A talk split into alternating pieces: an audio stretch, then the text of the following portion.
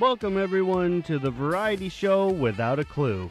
Guests from all over the world come from all walks of life and all careers to come on and tell us about themselves and give us a little bit of their insight. So grab a seat, relax, and listen, because this is The Leo Affects. Hello, ladies and gentlemen. Welcome back to another episode. Today I'm joined by a man that has me in stitches already before we even recorded. He's dabbled in a little bit of everything, and I'm I'm really looking forward to talking to him on this interview. His name is Pat, and I don't want to butcher your last name. Well, you're the first uh, you're the first guy to ever show me that kindness. It's Pat Jankiewicz, but I've heard it mispronounced every which way. There you go. Pat Jankiewicz. All right. Yeah, I wouldn't have guessed that by the way it's spelled, which at the end of the show, we're definitely going to spell it because I'm sure people are going to want to try and look you up. So oh, shucks. Let's jump right into this head first. And um, if you would, sir, I, I don't need a, uh, you know, resume or anything like that, but can you kind of tell the listeners your highlights, like some of the best things you've done in your career? Oh, all right. Uh, I've written three books. I wrote Just When You Thought It Was Safe, A Jaws Companion, You Wouldn't Like Me When I'm Angry, A Hulk Companion, and The Buck Rogers in the twenty-fifth century, A T V Companion. I write for Star Wars Insider. I write for Infinity Magazine. I write for uh, a magazine called Dark Side. All of them are available at Barnes and Noble. And I don't know if you, in your location of upstate New York, have a Vons or Ralph's, or even Safeway, but I believe they're carried there as well. Awesome. We definitely have Barnes and Noble. Okay, cool. Oh, one out of three ain't bad, although Ralph's, and, uh, Ralph's is pretty good, and Vons. Nice. Awesome. And you had uh, kind of said before, do you still write for Fangoria Magazine? I've written for them. I've written a lot of huge stuff for them. Right now, they're quarterly. Oh, and okay. I've talked okay. to Dallas, the editor. But the problem is when they're doing it four times a year, they only need you when they're about to put something in. Uh... Does that make sense? They, they're four, usually they've been, since they came back, they've been covering brand new stuff. And so, like, I'll go to them and say, hey, I've got this great article on Chud. And they're like, we're covering Midsummer. You know? Okay. And so I'll just sit on my Chud article until you guys need it. All right, but let's. But I'm glad it's back from the dead. I'm very glad Fangoria's back from the dead. You know, it it, it should have never gone under. You know? I agree. I agree. Yeah. Uh, let Let's talk about real, like, hard hitting literature, though. Have you ever written for uh, Reader's Digest? Great Scott, man! Reader's Digest. uh, I, I hate to sound I hate to sound provincial, but is it even still published? I always see it in dentist's office. Right? I was gonna say, I, you know, I read it every time I'm at the doctor or dentist. So I mean, there's got to be something there, right? Somebody's still making. My it. uncle Jerry, my uncle Jerry used to teach school on Mercer Island in Washington State, and he said he would grab old Reader's Digests, you know, when when he had spare time, you know, and whatever he was teaching the kids that week. My uncle Jerry, Jerry McDougall, would uh, uh, read the dramas in real life. You know, the, hey, I lived after getting mauled by a bear type stuff. Yeah. And he, he would milk it. If, if it was like a gym day and it was raining, as it always is in Seattle, and they couldn't go outside, he would milk the, you know, the guy getting mauled by the bear or whatever to, to carry him through the hour. That's awesome. All I but can... sadly, I've never written for Reader's Digest, and I assure you, Life Magazine, uh, anything else that's no longer published, I swear I haven't written for. All I could think of, I, I could I could see the guy's face, but I can't remember if it was if it was Seinfeld or if it was King of Queens. But there there was uh, the, the dad, and he was he was telling uh, he was so excited in one particular episode because a story that he sent in to Reader's Digest about his time in the service was getting printed, and it was the the um, Sir Sandwich. Oh my gosh, so funny! They um, did a Sir Sandwich reference in the nineties. Yeah, so, well, it had to be Seinfeld. I, The, uh, the Seinfeld writers I know, they always pride themselves on the, uh, they always pride themselves on the obscure. So that yeah. sounds like a, that, I would be I would be more surprised if it were King of Queens, because the Seinfeld writers, uh, uh, I, I had the pleasure of meeting the guy who, uh, oh God, I just had a chat with the guy who did the the the Van Buren Boys. He created yeah. the Van. He did it. He did like two or three Seinfelds. But everyone grabs his arm and screams, "The Van Buren Boys!" to these guys. He started a New York gang about an obscure president. I mean, that's absurdity at its finest, isn't it? You it know? really is. That's awesome, though, that, that you had the opportunity to meet somebody like that, though. You know, I, I, I'm definitely envious. Oh, sure, but, but I mean, when you look at what the effect Seinfeld had at that time, I mean. Seinfeld, Bizarro was almost forgotten, you know, even at D C Comics. Mm-hmm. When they did the Bizarro Jerry episode of, of uh, Seinfeld, suddenly Bizarro was big business again, you know? I right, mean, there, yeah. there was a huge renewed interest in that character, you know, in that universe. But, you know, it, it's so crazy that, that that show was literally a show about nothing, but it it was so, you couldn't not watch it. It was like a train wreck. Yeah. Yeah, or a can of Pringles. You couldn't just watch one of them. And, and there exactly. was a, I, I remember they were binging reruns. They were binging reruns when I was working on my first book. And you'd think, oh, damn, oh, damn, okay, I'm, I'm going to just watch this one. And, and, oh, oh, oh, it's the, the mannequin Elaine. You know, and you'd find yourself falling into a, like a Seinfeld marathon. I literally had the... Whenever you're writing, you got to shut off the T V and just turn up the radio and just try to focus on the work. You know? Right. Yeah. So we've been sitting here yammering on about Seinfeld. And I feel bad because this is supposed to be about you. We're breaking the fourth wall about you. We're, I want to know more I'm about you. I'm honored to person. talk about anything you want to talk about, Ray. I'm at your disposal for the next thirty. Nice, nice. So, all right, you, you're an actor. You it, it looks like you've done a little bit of production work. You're a writer. Um So I got to ask, of those things, you know, which one are you most drawn to? What do you like to do the most? Well, I feel like acting is stealing under false pretenses. You know what I mean? I mean, okay. You know, you, you you get in there, you be funny, or do whatever they want you to do. So I always the writing the writing is more of a challenge, whereas the uh, the acting is fun. You know what I mean? I mean, uh, uh, but the writing is you in your underpants at three o'clock in the morning trying to get stuff done. And to me, that that's real effort. There's no effort to being on a movie set and then, you know, knowing that there's, you can smell the hot coffee from craft service five feet away. There's no, well, uh, to me, I mean, there, yeah, there, I there's some, there's some movies out there where you'd be in your underpants at three a m, but this is a family show, so we won't get into that. That's in the valley, though. You're with a hyper-tan woman, usually.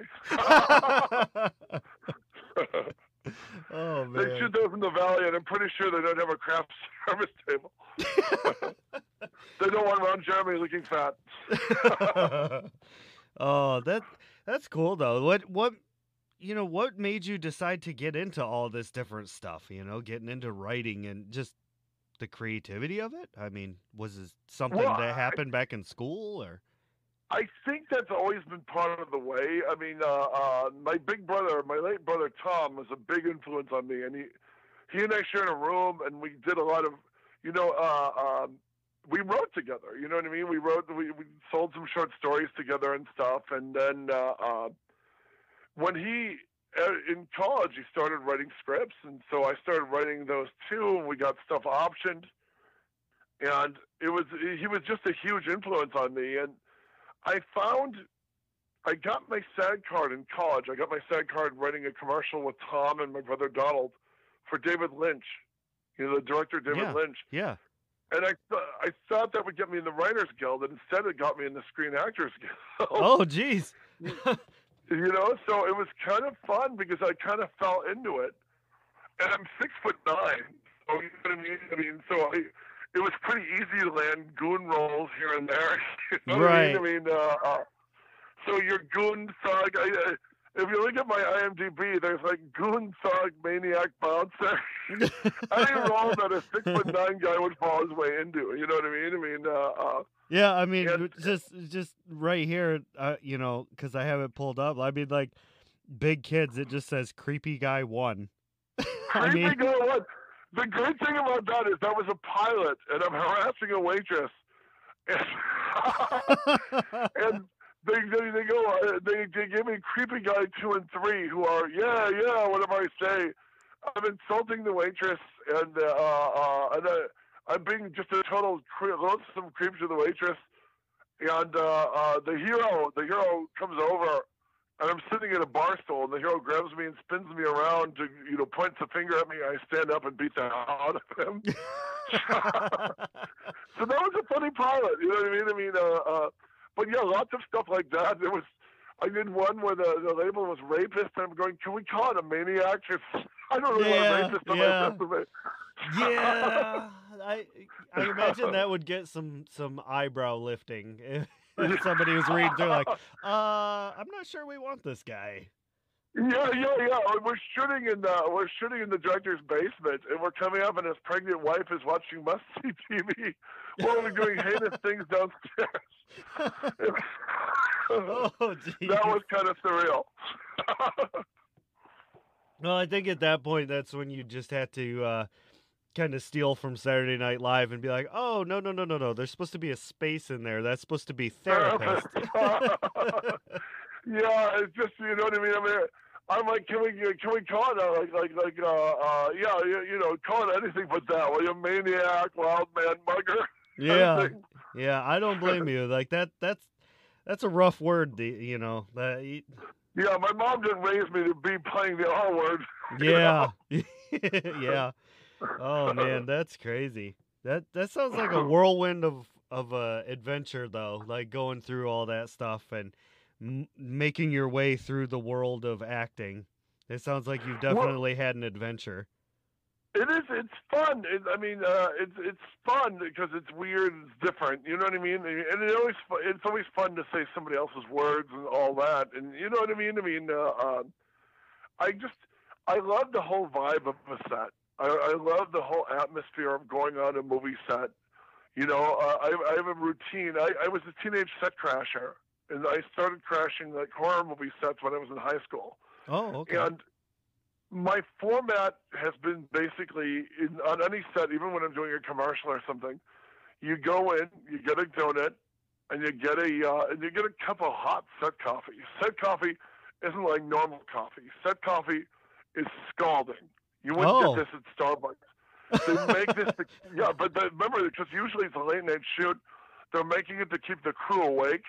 My brother Don, God love him, he can make set coffee the way we've been drinking it since we were kids, where it's super hot and super strong, and one good cup of coffee and you're up for the next nine or ten hours, you know? Oh, ooh, I need some of that.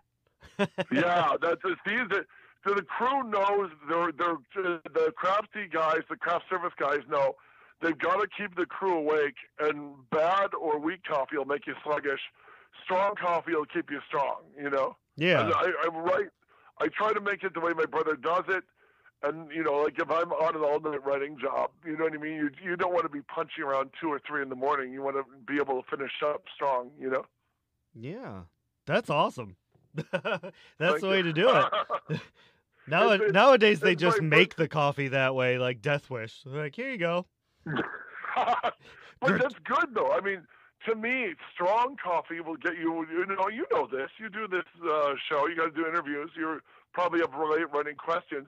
Strong coffee will keep you working away. And you're lucky enough to live in New York. New York has some of the strongest coffee on earth, you know? Mm-hmm. Mm-hmm. Gratuitous amounts of energy. Exactly. I mean, my mom, my mom's side of the family is from Seattle, and they love, love, love strong coffee out there. You know, right?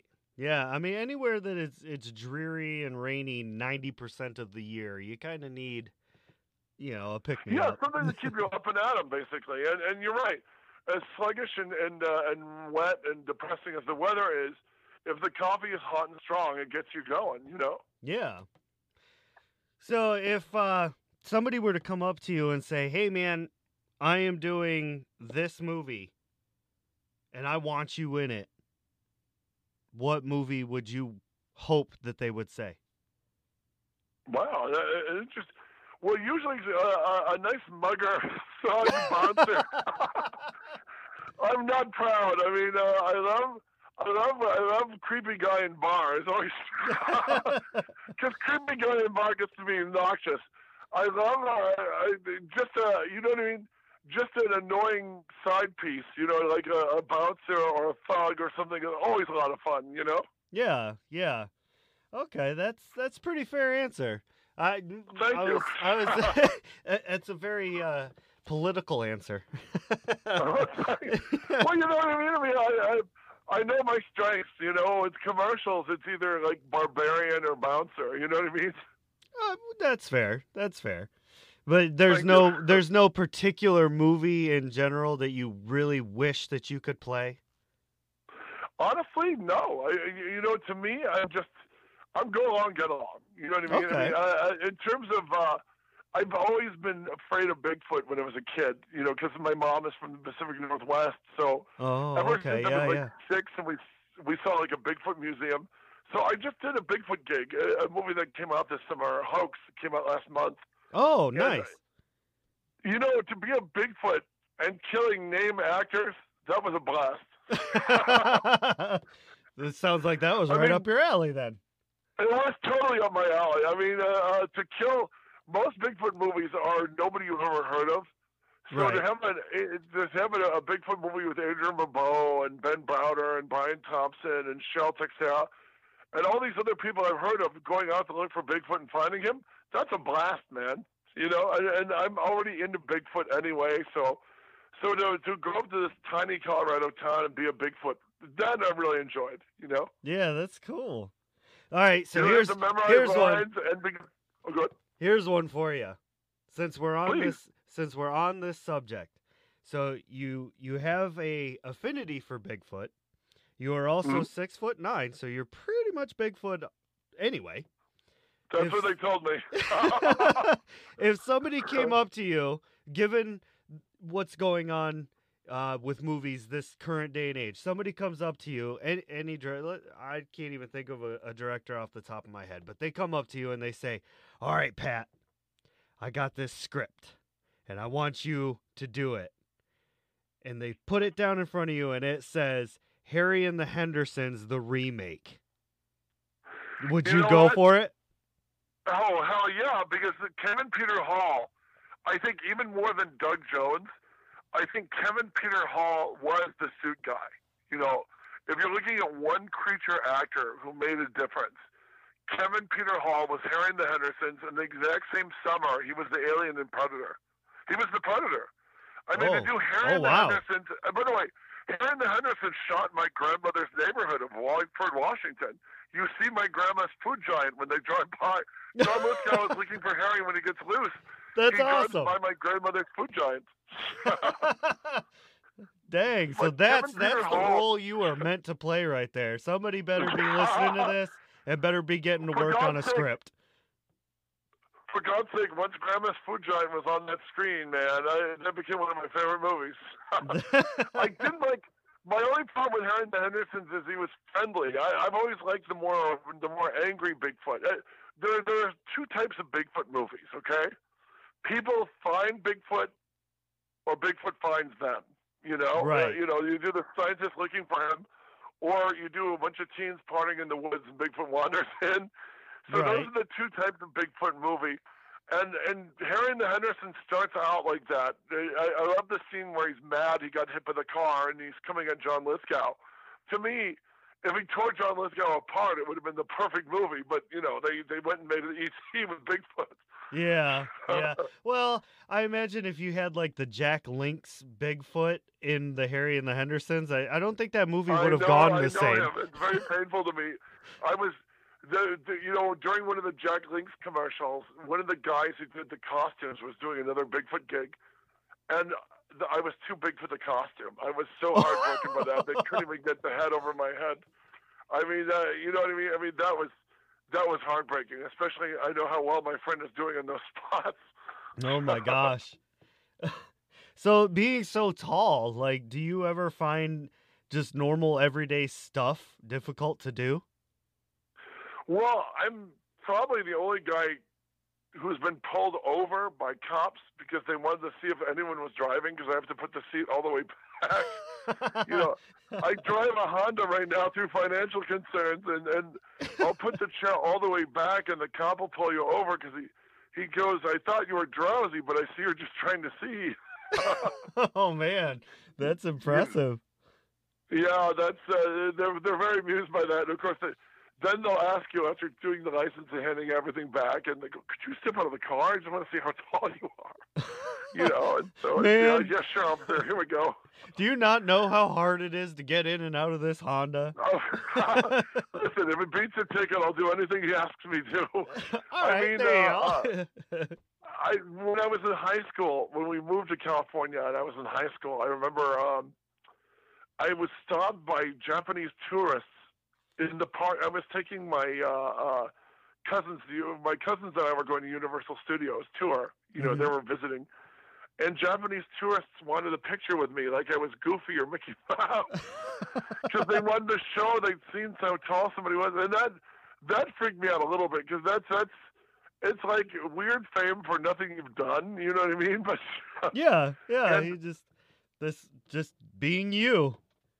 And if they park too close to the curb, this is an old family trick because my brothers and I are all pretty tall. Like my uncle Jerry on the same trip.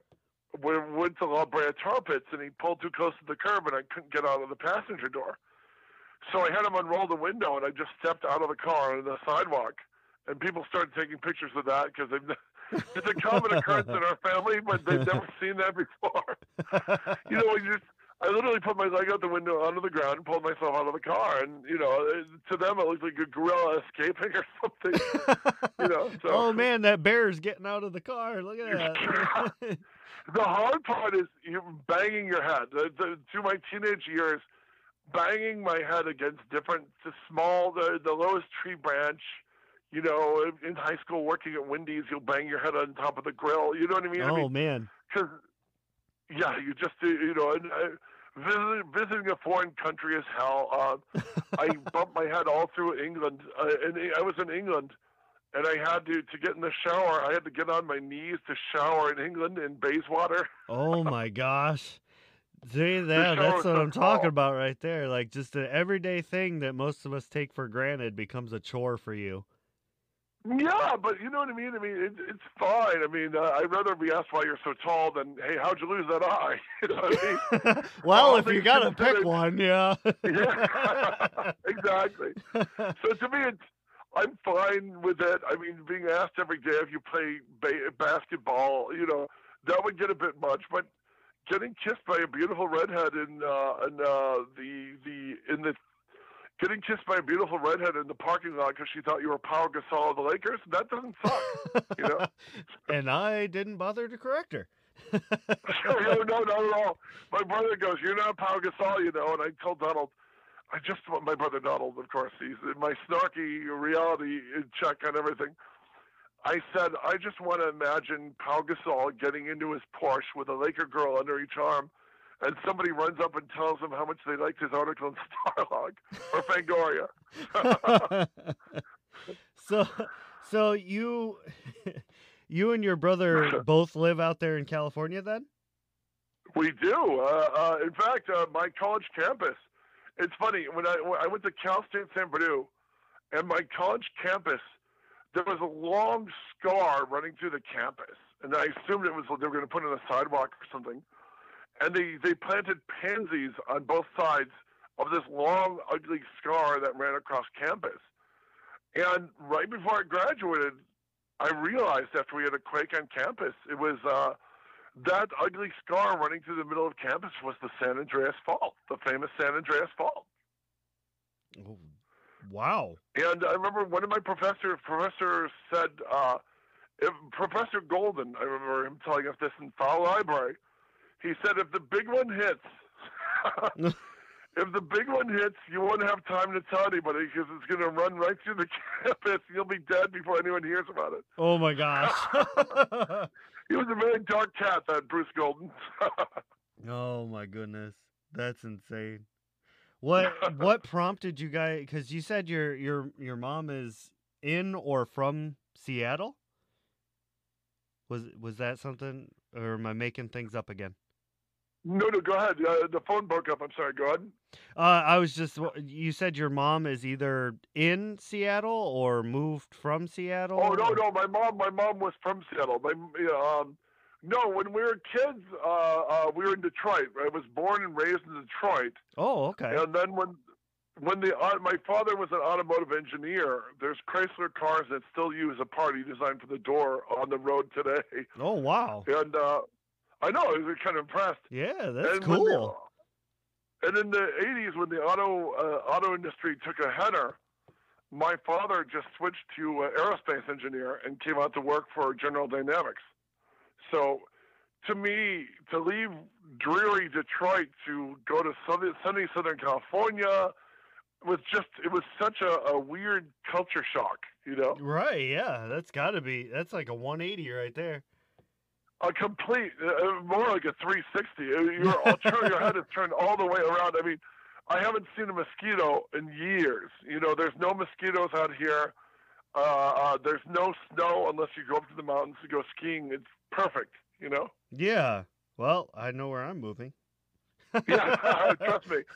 Trust me, except for our current four dollar gas boondoggle, it's fantastic. That's crazy. Oh, so. But yeah, it's a beautiful. Go ahead. Go, go ahead. Right? Yeah, it's a beautiful place to live. You know what I mean? I mean, it's expensive, but it's beautiful. You know.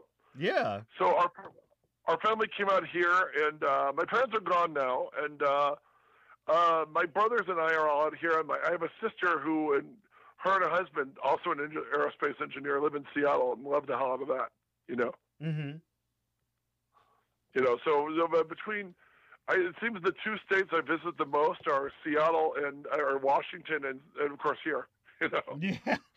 Well, that's awesome. I'm I'm very impressed that you've had the career that you've had, and it, it sounds like it's been fun, regardless of if they were major parts or anything like that. It sounds like you you have had fun, and that's yeah. It's been a very fun life, I have to say. Yeah, yeah, you know. That that's sorely lacking these days. Most people just, you know, they go to work, they make their money, they give their money to the government, they spend their money, they go to work to get more money. You know what I mean? It's this endless cycle, and it sounds like you've actually had fun out there doing what you want to do. And that's... You gotta well, you, you gotta monetize your you got you know you gotta monetize your fun, and that to me that's where the writing and other stuff come in. You know what I mean? I mean, one good commercial. You know, it, it doesn't feel like work, and then it covers everything for a while. You know what I mean? Yeah, that's cool. You know, and I, I've done a podcast on the side, the Jeff and Janke Show, with my friend Jeff Sargent. You know, and and uh, Steve Joyner has been great for us there. He's he's actually booked us a lot of great guests. You know? Yeah, same here. Steve's just Steve's been great. He he's definitely. If it wasn't for him, I wouldn't be talking to you right now. So there, oh, there's there's our there's our plug for Steve. Yeah, there, there, there you go, Steve. Uh, there, Steve, San Diego Steve, we call him now. Much love. He's closer to Comic Con, which is uh, the center of the pop culture universe every summer. Oh man. But uh, we're coming up on the end of the show, so I'd like to take these last few minutes to kind of um, let you go through. Like I said in the beginning, I, I would like for you to kind of spell out your last name so people know what they're typing in to come and find you and where they can go to look you up. Oh, sure, sure. Uh, my name is Pat, P A T, Jankiewicz, J A N K I E W I C as in cat, Z as in zebra. Yeah. Uh, Uh, I know uh, some old school, old country guys pronounce it Yankiewicz, but we Americanized it. You know, I remember one of my book reviews, uh, one of the first reviews in one of my first books, Pat Jankiewicz, and they looked me up on, on YouTube or something, you know, being interviewed about one of the books, and they said, who does not pronounce his last name correctly, and I'm thinking, according to who, pal? Oh, man. This has been an absolute great interview. You, you just, your laugh is infectious. Oh, thank you, Raymond. You're a charming interviewer, a lot of fun, and uh, I enjoyed this, actually. Yeah. I'm not going to remember you. And there's a lot of people that are very confused right now.